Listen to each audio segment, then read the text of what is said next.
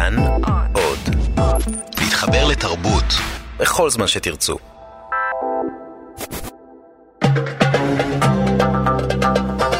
גם כן תרבות. עם גואל פינטו.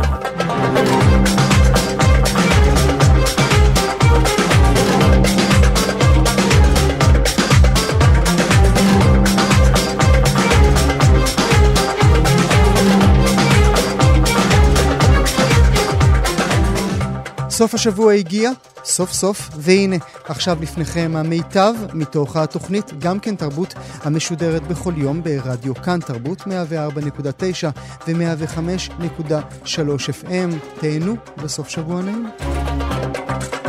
גם כן תרבות. בני משפחת הזנובוריאן היו ניצולי הטבח הארמני. הוא תמיד uh, טען כי ללא ההשמדה של הארמנים בין 1915 ל-1918 לא הייתה מתאפשרת השואה, כי הנאצים למדו מקודמיהם. ואכן, הוריו של אזנבור עשו מעשה. לקחו חלק פעיל ב résistance נגד המשטר הנאצי והסתירו בביתם, הצילו למעשה יהודים. לפני כשנתיים פרסם הפרופסור יאיר אורון, חוקר genocide מהאוניברסיטה הפתוחה, ספר תחת הכותרת מצילים צדיקים ולוחמים, המספר את הפרק ההירואי הזה בהיסטוריה של משפחת אזנובריאן. הוא נמצא איתנו, שלום לך פרופסור אורון. שלום, בוקר טוב. היו ימים שאפילו 11 פליטים יהודים מסתתרים בדירה של, משת... של משפחת נזנובריאן ברובע התשיעי בפריס. נכון, משפחת הזבוריאן קיבלה הרבה מאוד פליטים, לא רק יהודים, אני רוצה להדגיש, גם ארמנים שערקו מהצבא הרוסי, פה הם היו חלק. המעשה של משפחת אזנבוריאן אה, נובע ממניעים מאוד עמוקים. הם אכן היו פליטים של ה genocide הארמני, ולפי דעתי העובדה שהם היו פליטים של ה genocide הארמני השפיעה עליהם לעזור ליהודים ולנרדפים אחרים. כי החוויה הזו שהם חוו, הבריחה, צריך לומר, גם המשפחה של ההורים של שרל אזנבור, של האבא של שרל אזנבור וגם של האימא של שרל אזנבור, נהרגו כולם בג'נוסייד שם. זה מה שהביא להם את ההבנה הזאת שהם צריכים לעזור למי שעכשיו נרדף על ידי הנאצים? אני חושב שזה המניע, אני לא יודע אם העיקרי, אני חושב שמניע נוסף זה הגישה ההומניסטית של אבא של שרל ושל שרל הזבור עצמו. הם ראו את עצמם כצרפתים, כארמנים, אבל אולי יותר חשוב להדגיש כבני אדם שהראייה האוניברסלית השפיעה עליהם. ושרל ואחותו היו בני 16-17 באותה תקופה שאנחנו מדברים. זאת אומרת, ילדים, נערים, צעירים, בני 16-17, שיודעים שיש יהודים שמסתתרים אצלם בבית. אכן, נכון. היוזמה הייתה של האבא, של מישה, אבל כל המשפחה הייתה שותפה לזה. האמא קאנר ושרל אזנבור ואחותו עאידה. הם חלק ממעשה הסתרה. הם ידעו שהסכנה שעומדת בפניהם היא סכנת מוות. היה ברור להם שאם הגרמנים תופסים אותם, הרי יוציאו אותם להורג. ואני רוצה לומר, הגרמנים אכן חיפשו מספר פעמים ולא הצליחו למצוא אותם. בשלב מסוים האימא ושני הילדים נסעו לנורמנדי לתקופה מסוימת בכדי להגן על עצמם. המשטרה הגרמנית והמשטרה הצרפתית עקבו אחריהם, ובשלב מסוים הם היו מאוד קרובים לבית.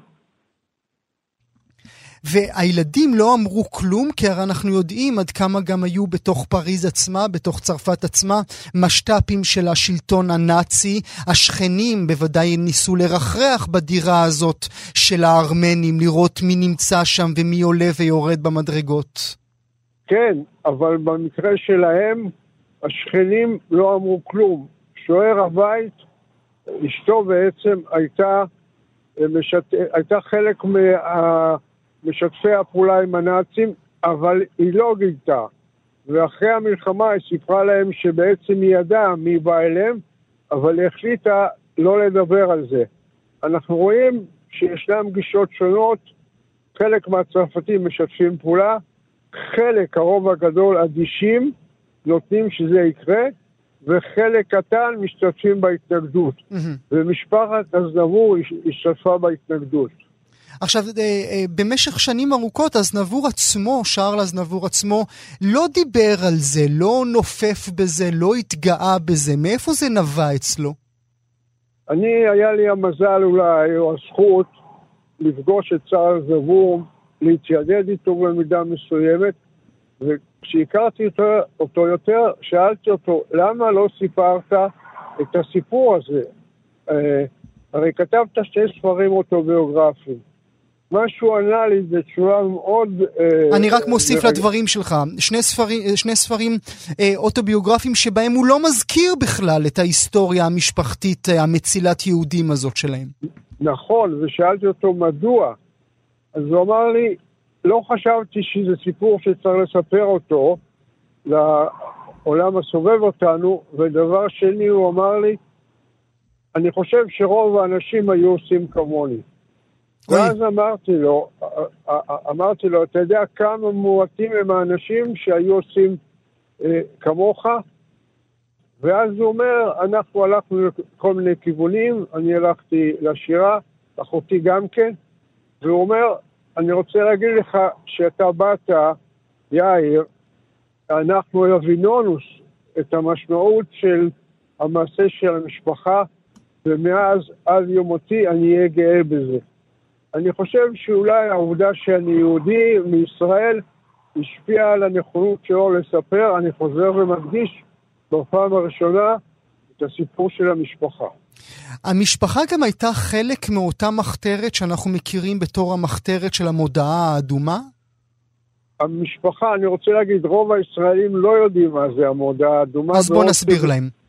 המודעה האדומה זה קבוצת המחתרת הראשונה שעשתה פיגועים בקצינים ובמטה הגרמני.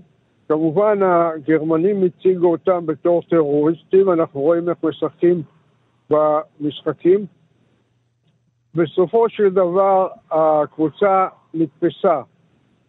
משפחת אסנמור לא הייתה חלק, אבל היא הייתה קרובה מאוד לקבוצה ברוחה ובפעולתה. למשל, האימא של, האימא של אזנבור שהיא ניצולת של, של קאנר, של, של אשתו, היא ניצולת הג'נוסייד היחידה, וכל משפחת הזנבור, והיא הייתה הולכת עם מגדלת ילדים שבה היו כלי נשק חבויים, הייתה מחכה להם במקום הפיגוע, אה, מרכיבים את הנשק והם עושים את הפעולה, ואחר הפעולה היא מקבלת כלי הנשק והיא מפרקת אותם וחוזרת הביתה. אה, זו מעשה, אה, למעשים אקטיביים לגמרי, אז מדוע אתה מוציא אותם מאותה מחתרת? אני מוציא אותם כי הם לא היו חברי המחתרת, הם היו קרובים מאוד למחתרת. מפקד המחתרת מלושיאן, שהוא גיבור לאומי בארמניה, היה חבר של משפחת אזנבור לפני אה, מלחמת העולם השנייה והשואה. ויחסי הידידות השפיעו על המעשים של המשפחה, אבל אני חושב שהם לא היו הגורם, וגם לא הגורם העיקרי. לעשות את מה שהם עשו. ובראי, אני... ובראי כל מה שאנחנו שוחחנו עד כה, והעזרה, ו- ובאמת החסד הרב שהמשפחה הזו עשתה עם, עם היהודים בעת השואה, איך הוא, איך הוא קיבל את העובדה שדווקא העם בישראל לא הכיר בשואה שהמשפחה שלו חוותה? זה היה לו קשה מאוד. אז נבור סירב לדבר על נושאים כמו הסכסוך הישראלי-פלסטיני. דבר אחד לא היה חוזר ואומר אה, על ישראל, איך זה יכול להיות שאתם, שאולי הייתם צריכים להיות הראשונים שמכירים במה שקרה לנו, לא מכירים ומסרבים להכיר אה, בג'נוסייד הארמני. וחבל, כי העמדה המוסרית של משפחת הזנבור עומדת בניגוד לעמדה האי מוסרית של מדינת ישראל. וזה כאב לו מאוד, משום שהיה לו יחס מאוד אמפתי ומזדהה עם היהודים. טוב, אולי אנחנו נסיים את השיחה עם אה, שיר של אזנבור, שיר שקוראים לו ז'ה קונו, הכרתי, והוא אומר שם אה, בשיר מה שבני האדם עושים, גם חיות לא עושות זו לזו, למה בעצם? זה שיר שאתם אה, מאזינים, תשמעו את הצלילים שלו, מיד תזהו את הצלילים היהודים לגמרי שלו, אבל כנראה שהוא מדבר גם על הג'נוסייד הארמני של המשפחה שלו, וגם על השואה היהודית שלנו. הפרופסור יאיר אורון, אני מודה לך מאוד. רק תרשה לי לומר, כשאתה שומע את השיר, ואני רציתי להציע לכם אותו, אתה, אתה חושב, וזו הכוונה של שרל, שהוא היה במחנה השמדה. ההזדהות שלו עם הקורבן היא מוחלטת. היא מוחלטת והיא ראויה לציון. הפרופסור רון, אני מודה לך מאוד שהיית איתנו הבוקר. תודה לכם. ולנושא הבא שלנו, מאיה זינשטיין איתנו, שלום מאיה. שלום, שלום. אה, למה אנחנו איתך אה, ברכות? אה, ברכות... זכיתי באמי הלילה. בדיוק, ממש לפני רבע שעה, ממש לפני עשר דקות, זכית בפרס האמי הבינלאומי לסרט התעודה הטוב ביותר, על הסרט שלך טהורה לעד. שוחחנו נכון. כשרק היית מעומדת, והנה את מדברת נכון. איתנו דקה אחרי שזכית ממש, מה אמרת שם על הבמה? האמת שאני לא הייתי. אה, לא היית שם? לא, לא, לא, אתה לא תאמין, אבל באמת מה זאת אומרת, מישהו מועמד. לאמוי והוא לא, לא נוסע לטקס? אז אני כרגע נמצאת בציריך, אני שופטת, הוזמנתי להיות שופטת בפסטיבל, אה, ובאמת האמת שהייתי בטוחה שאנחנו לא נזכה עד כדי כך שלא נסעתי, ויותר מזה אני אגיד לך שישנתי בזמן, ש... אה, בזמן שזכינו. אבל uh, זה היה מדהים להתעורר לבשורות האלה, וכן, מרגש מאוד. אז uh, טהורה לעד, סרט תיעודי, נזכיר למאזינים שלנו, טהורה לעד, סרט תיעודי משנת 2017, שעוקב אחרי קבוצת הכדורגל אה, בית"ר ירושלים בעונות 2012, נכון? העונה הזאת נכון, פחות או יותר? נכון, בעונת 2012-2013, העונה שבה צורפו לקבוצה שני שחקנים... מוסלמים מצ'צ'ניה, והסרט הוא בעצם על, גם על התגובה של האוהדים וגם מה קרה לקבוצה ב... היית מאמינה, הקשה ההיא. היית מאמינה שהסרט הקטן הזה על הקבוצה הקטנה הזאת יגיע לעולם כולו עד אשר יהיה לך פרס פסלון אמי בבית?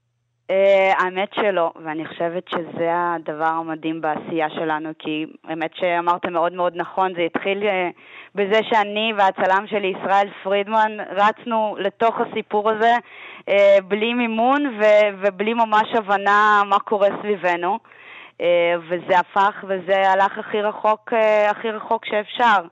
אה, ומעבר לזה, אני חושבת שמעבר לאמי, הדבר ש... אני חושבת שהסרט הזה פשוט הגיע לכל כך הרבה אנשים, ומה שקורה גם היום בביתר ירושלים, הוא הוכחה נוספת שסרטים באמת יכולים אה, להשפיע ו- ו- ולהתחיל לשנות מציאות. לא לשנות אותה לגמרי, אבל לשנות אותה קצת. את מבינה מה, מה נגע בחבר השופטים האמריקאי שם? אני, אני חושבת שהסרט הזה הוא, הוא, הוא מאוד מאוד אקטואלי לימינו, כי בעצם הוא מראה איך אה, קבוצה קיצונית... אה, קטנה יחסית יכולה להשתלט על הרוב. ואת זה אנחנו רואים, זו תופעה שקורית בעולם כולו, היא ממש לא משהו שהוא מיוחד לישראל. אני חושבת ש...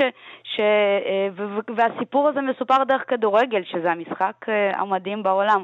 וגם אני חושבת שזה יצא סרט טוב, שאני מאוד אוהבת. ואגב, אני גם חושבת שאתה יודע, אנחנו בעוד שבועיים אה, תהיה הצבעה על אה, חוק הקולנוע החדש, ואני חושבת שההצלחה...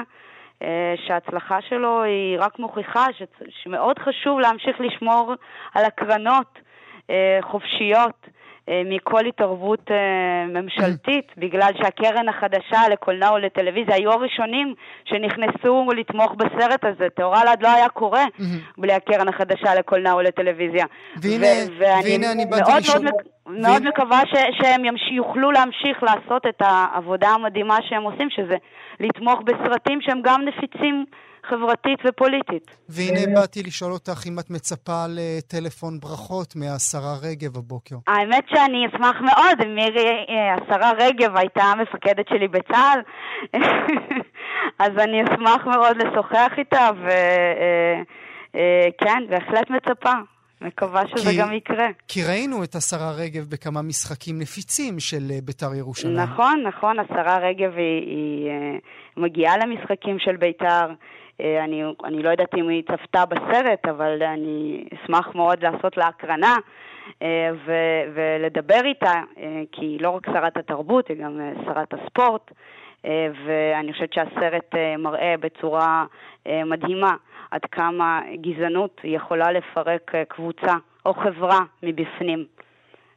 אז אני בהחלט מצפה ואני מקווה שזה יקרה. ואת הרעה לעד זכה ממש לפני שעה-שעתיים בפרס האמי הבינלאומי לסרט דוקומנטרי הטוב ביותר. זה משפט שקצת אה, קשה להאמין שהוא יוצא אה, מהפה. מאיה זינשטיין, הבמאית, המון ברכות מאיתנו. תודה רבה לך שהיית איתנו. תודה רבה. תודה רבה, להתראות. עכשיו אנחנו ניקח אתכם אל אה, בריטניה, כן, אל בריטניה, בעולם אה, בו נטפליקס שולטת בעולם הטלוויזיה ומייצרת כ-700 סדרות בכל שנה, היצירה עצמה הופכת, אה, עוברת תהליך השטחה. ראית עוד סדרה ועוד סדרה, עוד סדרה, וכלום בעצם לא נשאר בך. אבל פעם ב...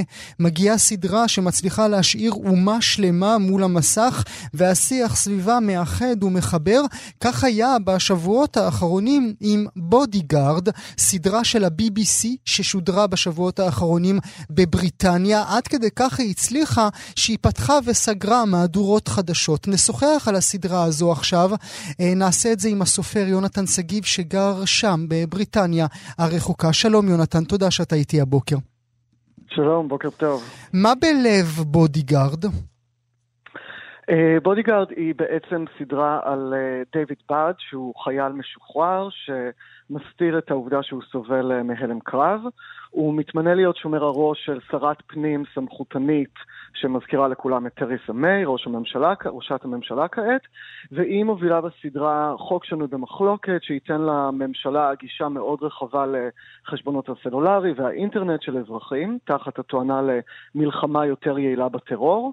ואחרי שהוא אה, בעצם אה, מציל רכבת שלמה מפיגוע של של מחבלת, הוא מתמנה להיות השומר ראש של השרה, שהופכת בעצמה ליעד התנגשות, וכתוצאה מכך נקלע למאבקי כוחות פוליטיים, והעלילת מתח הזאת, שגם טעונה במתח אירוטי בין שומר הראש לשרת הפנים, היא מנוצלת בסדרה לדיון עכשווי באמת על כל ה...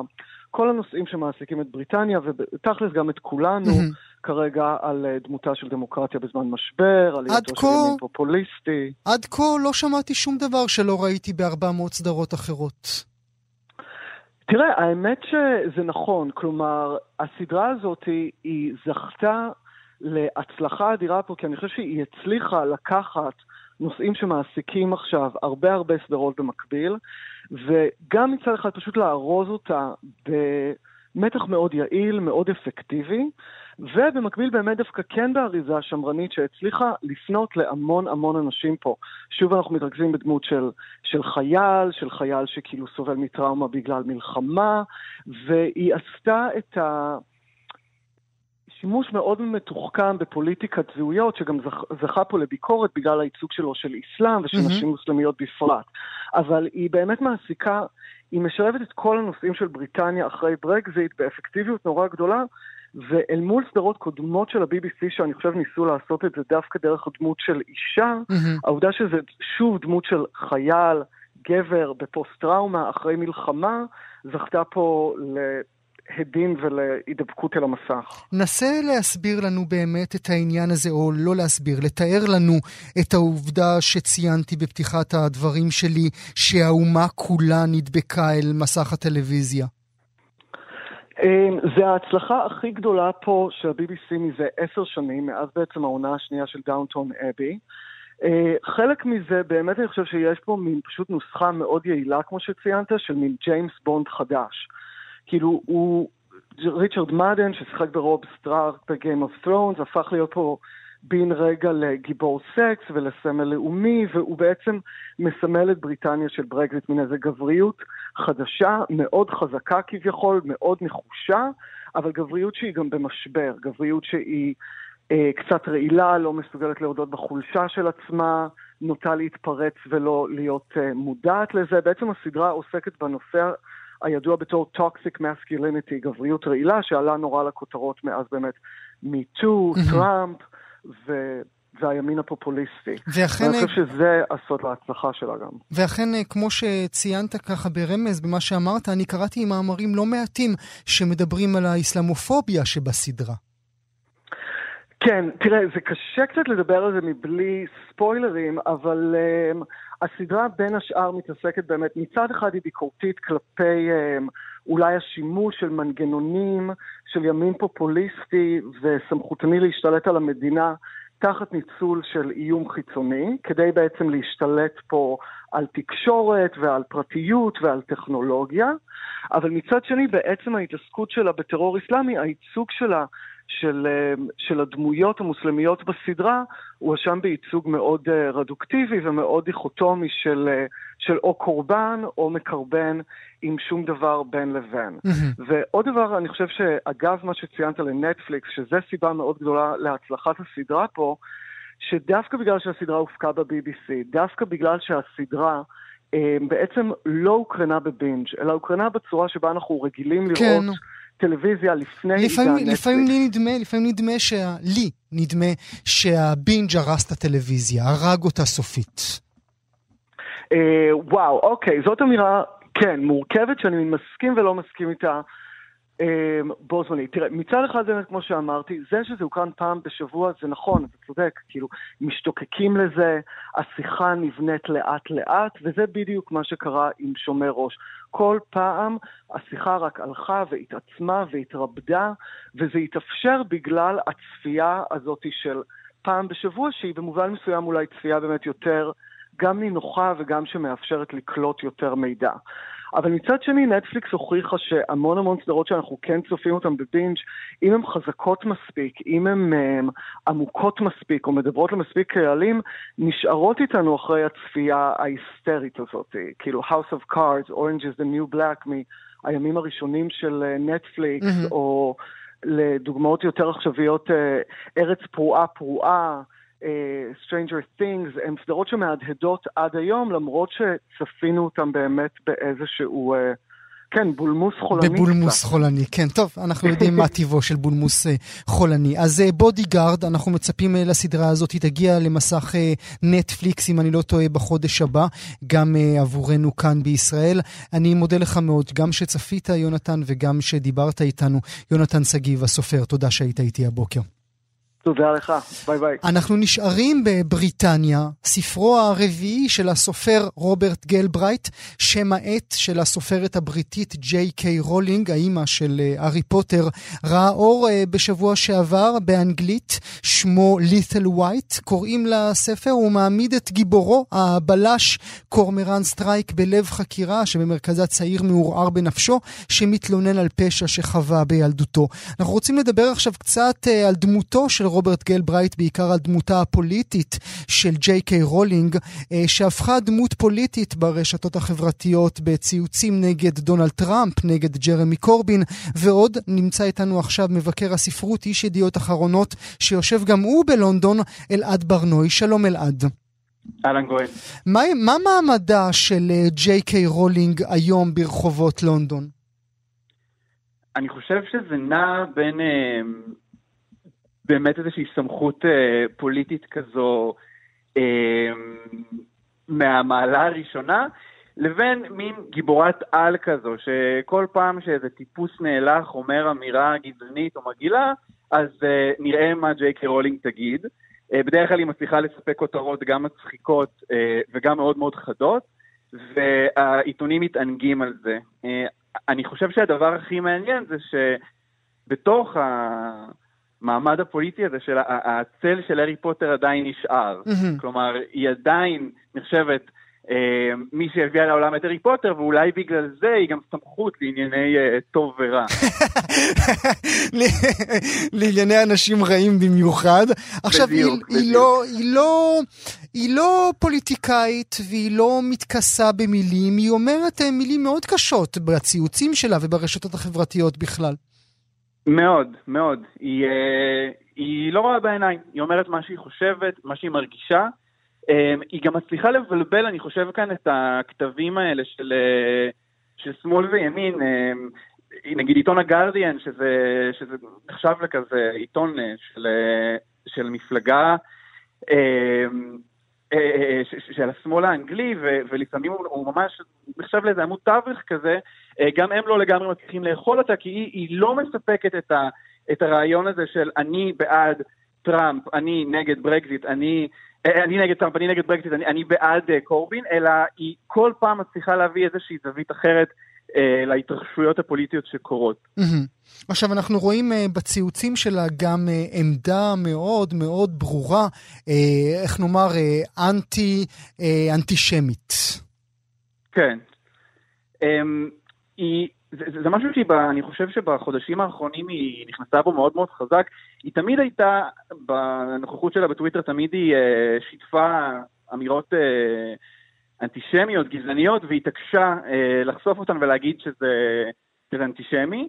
אה, היה לא מזמן איזה קמפיין שרץ בטוויטר שאמרו שאנטישמיות אה, זה לא גזענות, כי יהדות זה לא גזע. אלא דת.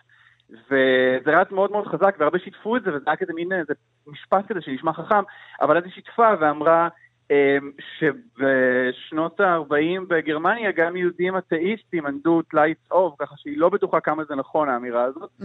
אמ, ככה שיש איזושהי תחושה כזאת שהיא לא, היא, היא לא נותנת לקמפיינים האלה להשפיע עליה, והיא ממש נלחמת בזה חזק. אמ, בספר החדש שלה, אה, היא לוקחת את זה עוד צעד אחד קדימה, ויש שם ממש דמות, האמת שיש שתי דמויות, של, של רשעים, של וילאנס, שהם בהתחלה אמורים להיות כאלה מעין, אה, אתה יודע, אנשי אה, far left, כמו שקוראים לזה כאן, אה, שמתנגדים לפעילות של ישראל, אפשר לקרוא לזה אנטי-ציונים, ו... וככל שהעלילה מתקדמת בעצם מגלים ש... שהתפיסות שלהן קרובות יותר אולי לתפיסות אנטישמיות. Mm-hmm. הישראלים, סלאש היהודים, רוצים להחזיק את הממשלות המערביות בידיים שלהם ולהשתלט על העולם. זה ממש לקחת את זה עוד uh, יותר מצעד אחד קדימה, להעמיד, uh, להעמיד במרכז הספר דמויות uh, רעות כאנטי-ציונים. כן, אז זהו, אני חושב שהדבר שה, המעניין שקורה כרגע עם, עם ג'יי קיי רולינג, וזה מתחבר למה שאמרתי בהתחלה על זה שהיא עדיין נשארה איזושהי דוברת של העולם האתי של הארי פוטר, זה ש... בעצם מצפים ממנה לייצר אה, איזו אתיקה כזאת של טוב ורע. אה, הרבה אנשים גדלו על הארי פוטר, אני גם גדלתי על הארי פוטר, ואנחנו הורגלנו לחשוב ש... שיש את, אה, את, את הרי ויש את, את, את, את וולדמורט, יש את הרעים. ו, ו, ותמיד המעריצים שלו, שזה נורא מצחיק, זה גם מעריצים מעיראק ומאיראן ומ... סוריה וגם פלסטינים כותבים לה, רגע, אז, אז מי, מי בסיפור הזה הוא הארי ומי בסיפור הזה הוא וולדמורט? כל הזמן מנסים, מנסים אה, שהיא תגיד את הדבר הזה, מי הרשע המוחלט? והיא, אני חושב שהיא מנסה למוסס את, ה, את הרעיונות האלה.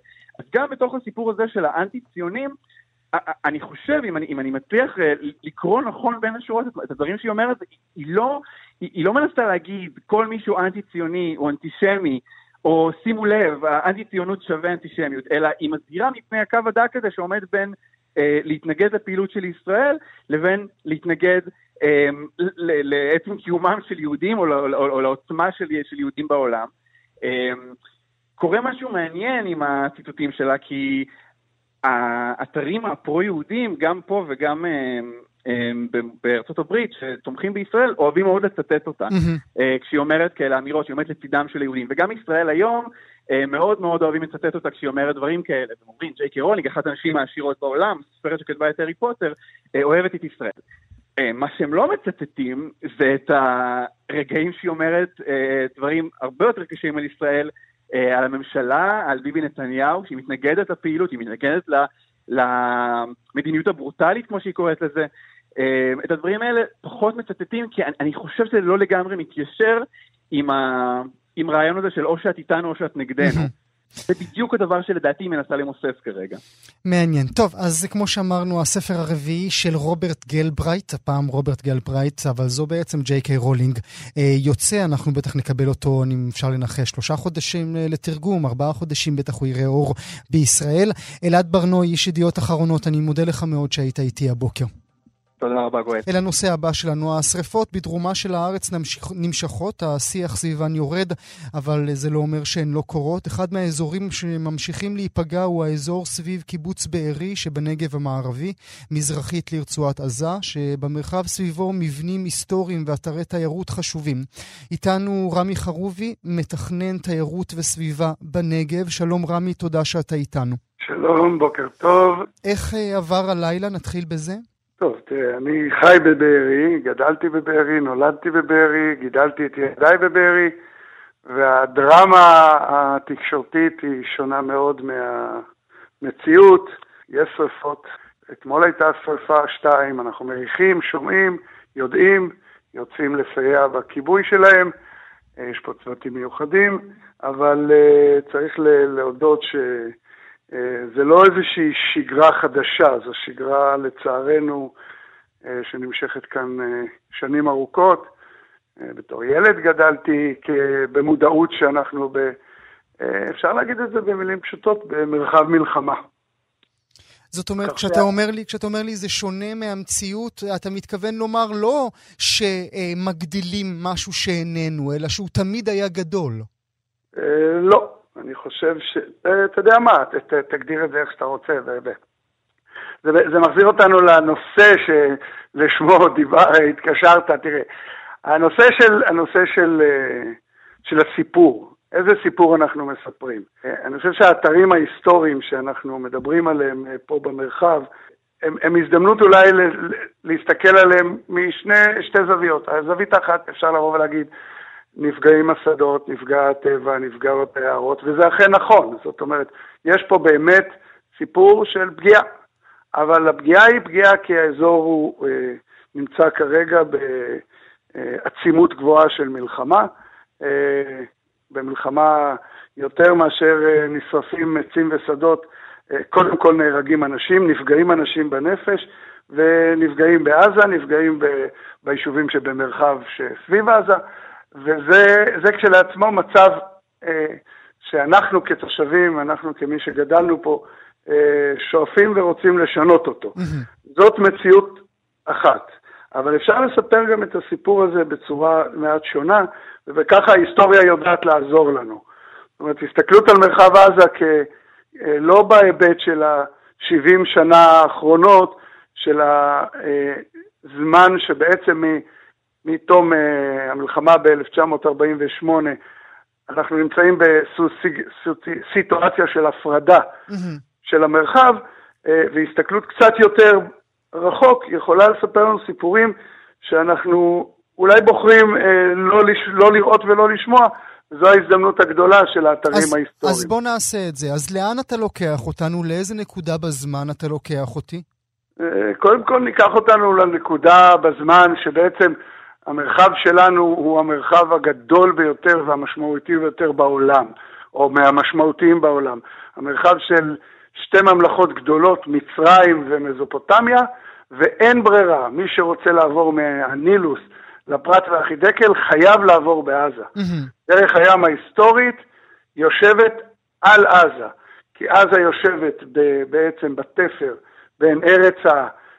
ההתיישבות והמזרע, מה שקוראים, לארץ המדבר, ולכן זו נקודת מעבר הכרחי, ולכן עזה מתפתחת כיישוב מפואר כבר בתקופות המאוד קדומות, ולכאן, למרחב הזה, מגיע אברהם, זוהי ארץ גרר. Mm-hmm. זאת אומרת, אברהם יושב, פוגש פה את אבימלך מלך גרר, כאן הוא חופר בארות, שזה באמת אפשר לראות, אפשר עד היום לראות מאות בארות שנמצאות פה במרחב, זהו הסיפור של המרחב, מרחב של בארות, מרחב של אה, ארץ תפר שיכולה להיות בהיפוך גם ארץ מפגש. Mm-hmm. כאן נפגש אברהם עם, ה, עם, עם, עם, עם, ה, עם הבית שלימים נטע עץ ו, ו, וחפר באר. אז קודם כל אברהם, ארץ האבות שלנו, זו המרחב הזה. שכבה אחת מעל זה, זה כבר שכבה של אה, דרכים היסטוריות, דרך הבשמים ההיסטורית. מגיעה אל נמל עזה. נמל עזה הוא אחד הנמלים המפוארים, הגדולים והחשובים ביותר לחופה של ארץ ישראל, לחוף, לחוף המזרחי הזה של הים התיכון, ובעצם היא סופה של דרך היסטורית שהולכים בה בשישה חודשים ארוכים mm-hmm. של גמלים, מתימן ועומאן כדי להביא את הסחורות לכאן, למרחב הזה.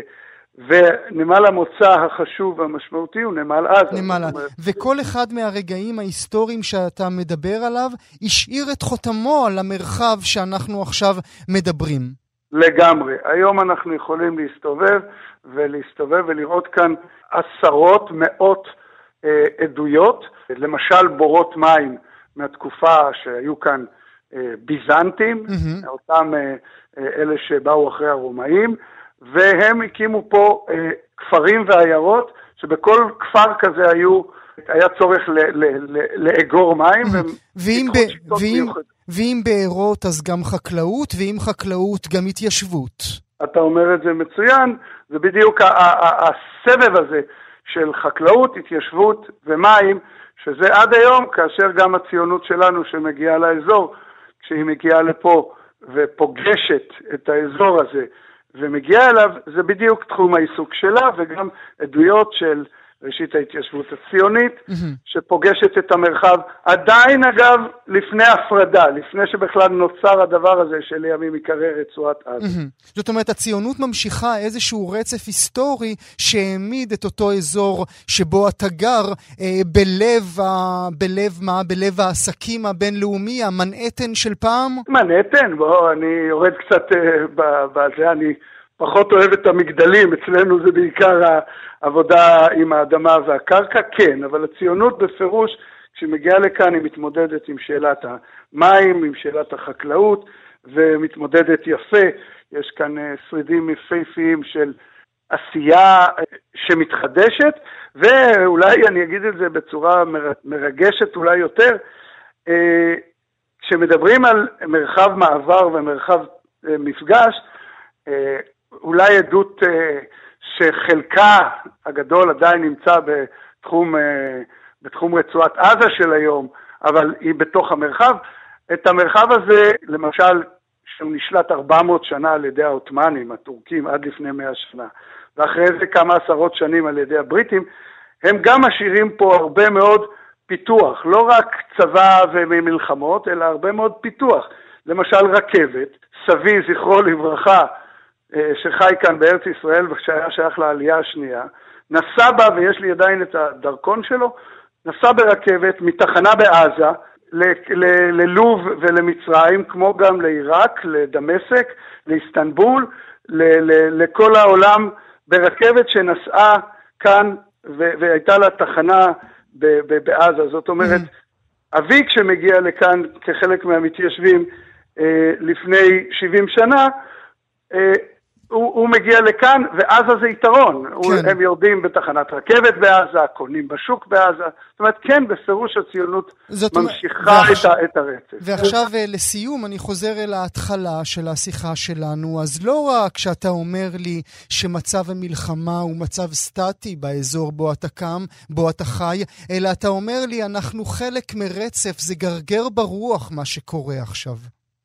אני לא ארצה לראות את עצמי גרגר ברוח, אני ארצה לבוא ולהגיד לעצמי שאנחנו נמצאים בזמן כרגע, שאני קורא לו זמן תקלה, ואני מקווה שנשכיל להבין שבעזה ובמרחב עזה יש הרבה יותר מאשר פוטנציאל של מלחמה, אלא להסתכל על ההזדמנות של מרחב מפגש ומרחב שלום, והאתרים ההיסטוריים פה נמצאים במרחב, שנכון, כרגע אה, קצת קשה וקצת כואב, וזה, אבל אפשר להסתכל על העבר בעיקר, בעיקר, בעיקר כאופק לעתיד, ולהאמין ולרצות ולקוות ולעשות בעיקר, כדי שזה יהיה, שנחזור אה, ללכת לחוף הים שרחוק מאיתנו מרחקים אה, קצרים, שהם יבואו לכאן וימשיכו, כמו שאברהם ואבימלך הבטיחו אחד לשני, אה, שכרתו את הברית המפורסמת, שאין סיבה לא לריב, לא על המים ולא על האדמה,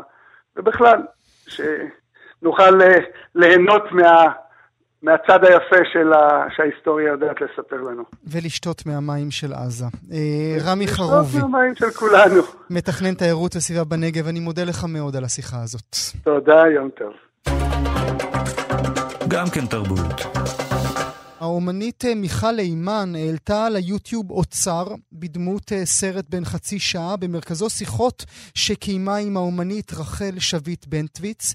הסרט הוקרן לראשונה בתערוכה של שביט עצמה ב-2015, אבל עכשיו כולם יכולים לראות אותו ביוטיוב. שלום מיכל, תודה שאת איתנו.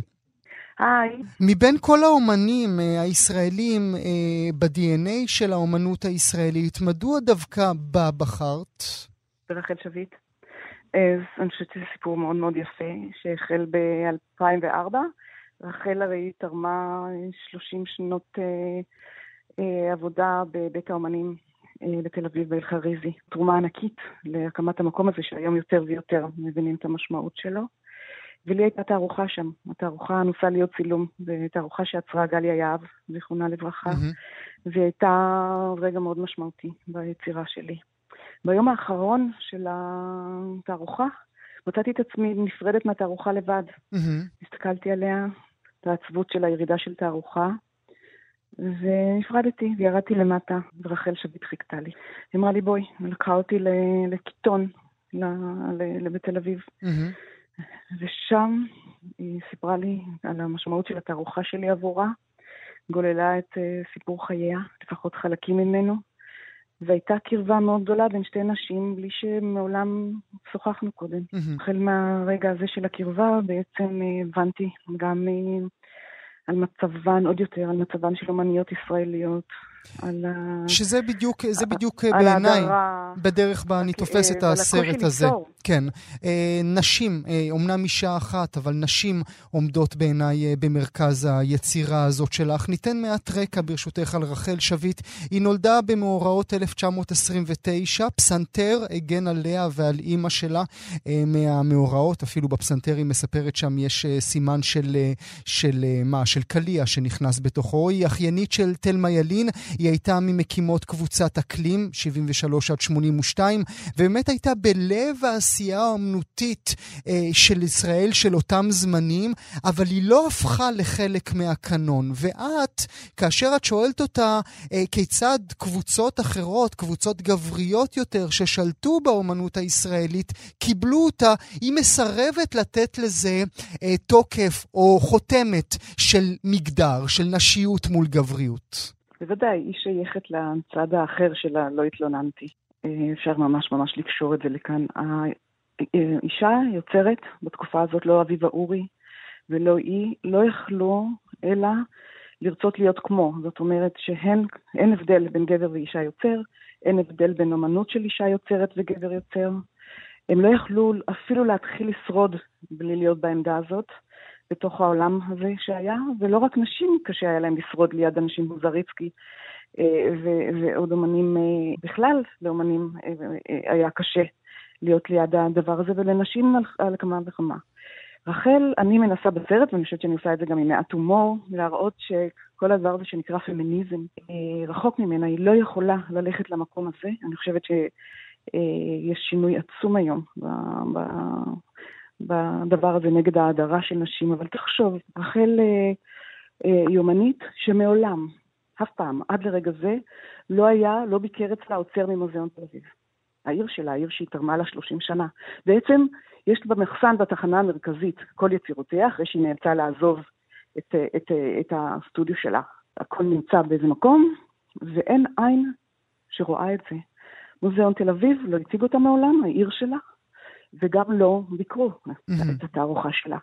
זה מקומם.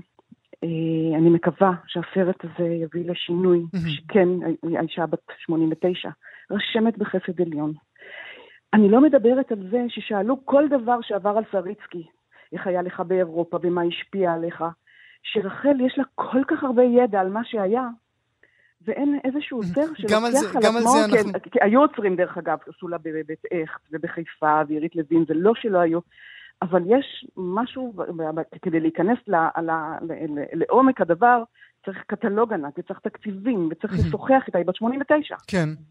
אה, גם על זה נשוחח עוד רגע, אבל אה, במידה רבה אה, רחל עומדת במרכז הסרט, אבל יש דמות או רוח אחרת שנמצאת בגופה ממש, וזה. הרוח של הדודה שלה, מיוריאל, שהייתה נכון. גם היא אומנית.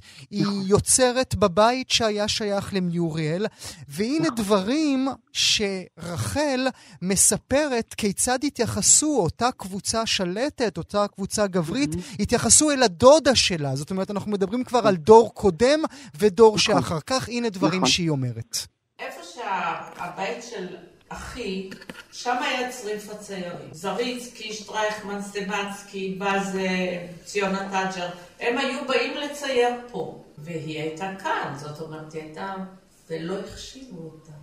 זה, זה לא יאומן כמה אה, רשעות הייתה בזה. זו הייתה ממש רשעות. רשעות, היא אומרת על אה, זריצקי, שטרייכמן, סטימצקי ואחרים. מה שיפה שקרה בסרט הזה, שאני לא יכולתי לדעת על התרומה שלה למיוריאל. ותוך כדי השיחות שלנו, זה התחיל ב-2009, ואחר כך נמשך ב-2015, תוך כדי השיחות שלנו היא סיפרה דברים שאפילו לא, לא היה מקום להכיל אותם, או מישהו שהיה מעוניין בהם, שהיא לוקחת ומוכרת ציור של זריצקי ועושה מכספה היא למיורי איזושהי מזכרת, רשמת נפלאה, mm-hmm. וגם מספרת על הדאבל סטנדרט. בעצם היא מספרת על כך שהם היו זוחלים לעבר, לעבר מיורל, למדו ממנה כי הייתה ציירת מאנגליה, אבל לא, במרחב הציבורי לא נתנו לזה ביטוי. ורחל ואני בעצם, מה שכן, ואני חושבת שזה אקט פמיניסטי וזה אקט שנפלא, אה, אה, רחל לוקחת את מיוריאל עליה, ואני עושה משהו עם רחל. אשר צפיתי בסרט שלך, הוא מתעתע. הוא מתעתע במובן שהוא לכאורה נותן לך הרגשה נעימה של ככה זה היה פעם. היה נורא פעם, לא היה כיף, התייחסו לו כמו שצריך, ככה זה היה פעם. אבל ביני ובינק, זה גם מה שקורה היום.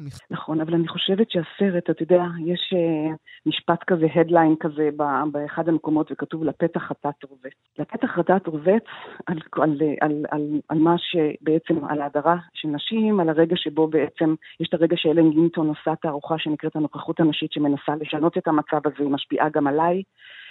אבל בעצם הסרט הזה, רב הנסתר עליו אלוהי. צריכות לעבור אמניות ישראליות, ואני מקווה שאנחנו נצליח אה, לחשוף ולגלות אה, יותר דברים. הסרט עצמו אמור להעביר מצד אחד סרט שרציתי, לא התכוונתי, הרי כשאני יצאתי לצלם את רחל זה היה לגמרי אישי. לעשות אקט, לא, לא, לא, לא עניין של אישי, כיוון שראיתי את הקושי הנורא שלה לסגור את הסטודיו שלה בגיל 80, mm-hmm. לקחתי את מה שאני מאמינה בו, את החלק של בין, של האפשרות של, ה, של, ה, של הווידאו, של המצלמה לרפא. לנסות לפחות לעזור. ואמרתי לה, ולא היו לי שום כוונות, לקחתי באמת את, על עצמי רק את הדבר הזה שרחל תדע שהיא סוגרת את הסטודיו ויש עדה. זו הייתה עדות. Mm-hmm. לכן לא הבאתי מצלמות והכל היה ללא תקציב. עזרו לי שתי, אה, אה, שתי ורדיות ש, ש, שבאו והתנדבו לעזור לי לעשות את זה. ב-2015, אחרי אבלה אחותה, באתי שוב אה, לדבר איתה. זה לא נועד להיות סרט, זה, זה אילולא העורכת יעל בדרשי, מדרשי, שפשוט עזרה לי. לקחנו טלאים של דברים, הוצאנו המון המון המון דברים שיכולים להיות עוד סרט. אני גם כתבתי, אם תראה, שזה version 1. כן. אני בהחלט טוב, אפשר באמת לקוות, לקוות רחל שביט, The Painter, הציירת רחל שביט. באנגלית תמצאו את הסרט הזה, תנו לכם 31 דקות, יופי של דבר. מיכל אימן, אני מודה לך מאוד שהייתי איתי הבוקר. אני מודה לך. גם כן תרבות. סרט אה, חדש עולה לאקרנים, אוויר קדוש שמו, במרכזו צעיר אה, מנצרת שמחליט ככה בשובבות וברצון לעשות uh, קצת כסף, uh, למכור אוויר קדוש לצליינים. את הסרט כתב, ביים ומשחק בו שדי סרור, הוא גם נמצא איתנו. שלום שדי. שלום, שלום. ברכות, שדי? כן. ברכות, אני אומר. תודה רבה, תודה רבה. לקח לו זמן עד שהגיע לאקרנים. אה, מדוע בעצם? כל הזמן שואלים אותי למה לקח לכם זמן, ונכנסים בשאלה הזאת. אה, לקח לי 11 שנה באמת להפיק את הסרט, וזה חתיכת דרך. שגם התבגרתי בה וגם התסריט אה, התבגר וגם הבנתי המון דברים בחיים. קודם כל, כי זה קשה לה, להפיק סרטים, זה אחד. ודבר שני, אין, אין, אין מנוס מ... להיות מיעוט בארץ וללכת בדרך שהיא לא, לא כל כך קלה. Uh, אתה יודע, בכל זאת, בכל זאת אני פה בארץ, אני ערבי, אני מיעוט, אני מנסה להילחם בשביל הזכויות שלי, וזה חלק מהעניין. זה חלק מהקושי להביא יצירה קולנועית אל המסך? זה חלק נוסף מהקושי. הקושי נמצא בכל, בכל מקרה, אבל זה חלק נוסף. כן, כמו שאתה אומר, אה, הקושי ל- ל- ליצור יצירה קולנועית רחבה הוא אינהרנטי, בעצם העניין עצמו. אבל במה העובדה שאתה ערבי מקשה עליך יותר מאשר יוצר ישראלי יהודי שמנסה להרים הפקה קולנועית? אני אגיד לך, אה, אני, אני אתן לך כאילו דוגמה פשוטה. בתחום שלנו יש, אה, אני אגיד לך מספרים, יש 70 מיליון שקל שמגיעים לקולנוע בכל שנה. Mm-hmm. ובוא נגיד אנחנו 20 אחוז, סתם, 20 אחוז, מגיע לנו 14 מיליון, כי אנחנו משלמים כסף, זה הכסף שלנו, שלי, mm-hmm. של אשתי, זה חלק שלנו לפחות. אז 14 מיליון שקל שהערבים אה, מגיע להם כ-20 אחוז, כמה הם מקבלים כל שנה? או זירו, או במקרה הכי, הכי טוב, באותה שנה אני והיה עוד שני סרטים, אה, בר בחר ועוד אה, של מहा אבו אל-אסל, אה, שלושתנו במקרה, כאילו בוא נגיד קיבלנו שלוש מיליון, ארבעה מיליון שקל mm-hmm. ביחד. אז... אה, אבל זה לא קשור גם לציבור היוצרים, הקולנוענים, האומנים, אנשי התרבות הערבים, שלא רוצים כמחאה לקחת אה, כסף מקרנות הקולנוע? יש כאלה שכן uh, הולכים בקו הזה, אבל uh, זה לא נכון, יש המון שמנסים ורוצים, ואני גם uh, אומר שזה לא, זה לא מלחמה שלי לבד, אנחנו ביחד צריכים להילחם בשביל הזכויות שלנו. אז, אה, אז אה, אתה צודק, יש, אה, איך אומרים, מין התעצלות, עצלנים, או... זה דווקא, אני מאמין, אני, אני לא אכפת לי מאיפה אני מקבל את הכסף שלי, העיקר שאני שומר על הנרטיב שלי. והנרטיב וה... העולה מתוך אוויר קדוש, נדבר מעט על הסרט הזה לפני שדברים, נדבר על דברים אה, שהם מסביב. הנרטיב של אוויר קדוש הוא מעניין בעשייה שלו במובן הזה שהוא מביא מציאות אה, ערבית, ישראלית, אה, מנצרת מאוד של הכאן והעכשיו, אבל היא גם נעה במרחבים גבוהים יותר או רוחניים יותר, אה, שכמובן כשצפיתי מיד חשבתי על איליה סולימן, בכיר הקולנוענים הפלסטינים. אתה ראית את הסרט? אה, יפה. האמת שכן, הקונפליקט המרכזי של הסרט זה בין רוחניות למטריאליזם. אפילו השם עצמו של הסרט, אתה יודע, כולם אה, מכירים את הולילנד, אז אני לא רציתי, אני הייתי יכול לקרוא לסרט הולילנד, אבל קראתי לו הולי אר. וגם פה יש את העניין של הקונפליקט של אר ואדמה. אה, וזה נכון, זה יותר מדבר עלינו, אנחנו הערבים, אה, הפלסטינים שחיים במדינה הזאת, וזה יותר אה, הדור שלי, שלנו, והיחס בין הדור שלי לדור של אבא שלי ולדור הבא. למרות שניסיתי לעשות סרט שהוא גם כל כך לוקאלי וכל כך יכול להיות עולמי.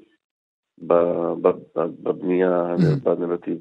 כי באמת אתה מדבר על אוויר אה, כשם הסרט, אוויר קדוש, אבל גם האדמה אה, שם נמצאת אה, באופן, באופן מרכזי, בית הקברות שם, אבל דבר שהוא גם פותח את הסרט, גם סוגר אותו, גם באמצעו, וכמובן משעשע עד מאוד, זה הפקקים בנצרת. נכון, הפקקים זה גם, השתמשתי בזה כמוטיב. כי אנחנו נחנקים בנצרת, אין לנו איפה ללכת. אנשים מנסים לבנות איפה רוצים, לא נותנים לנו לבנות אה, אה, מהגרים מנצרת, ואם תבוא לנצרת בכל יום, הפקק הוא לא בלתי נסבל. פעם ראשונה שהיה מפיק שותף אילן מוסקוביץ' קרא את התסריט, ודיברתי איתו, אמר לי, שאדי, מה זה, יש לך המון פקקים בסרט, למה? אמרתי לו, שתבוא ותבקר אצלי בנצרת. תבין למה. אז הוא בא ביום שבת, ביום שבת בנצרת אתה לא יכול לזוז עוד כסר אליי באמצע הפקק. שאדי, תוסיף פקקים. אז הפקקים זה, זה גם, גם אומר, אני רציתי להגיד בזה כמה דברים שאנחנו בארץ, ערבים, יהודים, כולנו, חיים בפקק גדול, אנחנו לא מתקדמים לשום מקום. אנחנו תקועים בפקק מבחינה פוליטית, דתית, חברתית, הכל. ודבר נוסף שעולה בסרט שלך זה, זה דמות אשתך בסרט, שהיא דמות אולי אישה ערבית, אתה מצייר אותה בצורה שאנחנו לא רגילים לראות אותה בקולנוע בכלל. דמות משוחררת מאוד, נשית מאוד, עירום גם, ותהיתי האם זה אידיאל פמיניסטי או דיוקן נאמן של האישה הערבית המודרנית. נכון. קודם כל, יש נשים כאלה בחברה הערבית. זה לא שאין.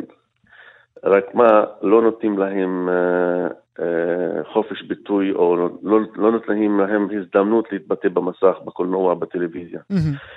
אז מצד אחד יש, מפחיד בחברה הערבית, מפחיד לדבר על הפתיחות המינית, בגלל זה גם זה לא קל. ואני רציתי לעצב, זה, לעשות אומנות זה עיצוב, עיצוב מסוים. אני, הדמות של, ה, של האישה היא, בשבילי, אני הבאתי, זה, זה סוג של, אתה, אתה יודע, אני בא מתיאטרון, למדתי תיאטרון ואחר כך קולנוע, אז ההשראה שלי הייתה אה, אה, בין ליידי מקבט לבין דון קישוט. היא מעיזה, היא רוצה, מאמינה בשינוי החברתי דרך אה, חינוך מיני, והיא מאוד אקטיביסטית, אבל מצד שני יש לה חולשה. והחולשה הזאת היא גם, אה, אה, היא הכוח. כן. לה, כשהיא מתפשטת, כאילו, ב, ב, בכל הרגשות שלה, זה, היא יותר חזקה מאדם, היא מבטאת את הצד השני של אדם. היא מעיזה להגיד מה שאדם לא מעז להגיד, הגבר. וכאשר אה, למשל אה, בית הקולנוע בנצרת מסרב להקרין את הסרט שלך, זה בגלל הסצנות האלה שאנחנו מדברים, או בגלל ה-BDS שהצליחו לא, להגיע זה, אליהם? זה, כן, זה חלק, אה, כן, זה בגלל ה-BDS שהתחיל בפסטיבל סרט בלונדון, ועכשיו הגיע לפה, מאוד עצוב. אני, אני תמיד אומר את זה שאני לא נגד ה-BDS מבחינת רעיון, מבחינת uh, אידיאולוגיה, אבל בסרט שלי אני מדבר על מסחור בדת, ולא רק מסחור בדת, מסחור באידיאולוגיה, ואני חושב שיש אנשים מסוימים, uh, דווקא פה בארץ, פה בפלסטין, שהם לוקחים את, ה, את האידיאולוגיה הזאת ומסחירים, משתמשים אותה כמו שאני מדבר בסרט. Mm-hmm. וזה פוגע בנו, פוגע קודם כל אבל ב... זה, אבל זה בדיוק העניין, אי אפשר מצד אחד לתמוך בתנועת ה-BDS ואחר כך לטעות מדוע היא מגיעה אליך. כי תנועות כאלה גדולות, הן לא עושות, אה, אה, הן לא בוחרות במה. יש כללי, מחרימים את כולם. גם אם הסרט הזה הוא סרט של אה, ערבי שמדבר על החומרים שאתה מדבר עליהם. זהו, העניין הוא שהבעיה שאין דיאלוג עם האנשים האלה, וזאת, אה, ואנחנו מנסים ליצור דיאלוג איתם, וזה לא, יש בעיה, יש משהו פשיסטי ב... בהתנהגות שלהם, ואני חושב שיש הבדל בין ה-BDS העולמי לבין ה-BDS שיש פה בארץ, וההתנהגות שלהם היא רק אה, הורסת. אה, עכשיו, אני ממשיך בסרט שלי ואני ממשיך להתקדם. זה לא ימנע ממני להציג את הסרט. אה, אנחנו עדיין בדיון איתם, ואנחנו, אני, אני, אני אלך להציג גם בנצרת, אם לא באותו מקום, במקום אחר. והאם זה אומר, בעקבות uh, המילים האלה ששמעת, בעקבות הדרישות של ה-BDS ששמעת, זה יגרום לכך שאת הסרט הבא תנסה לעשות ללא תמיכה של קרנות הקולנוע הישראליות? אני אמרתי, ואני אומר את זה, שלא אכפת לי מאיפה אני מביא כסף, העיקר שאני שומר על הנרטיב שלי. אם הכסף ישראלי, אז uh, ברוך הבא. אם הוא מיפן, גם כן ברוך הבא.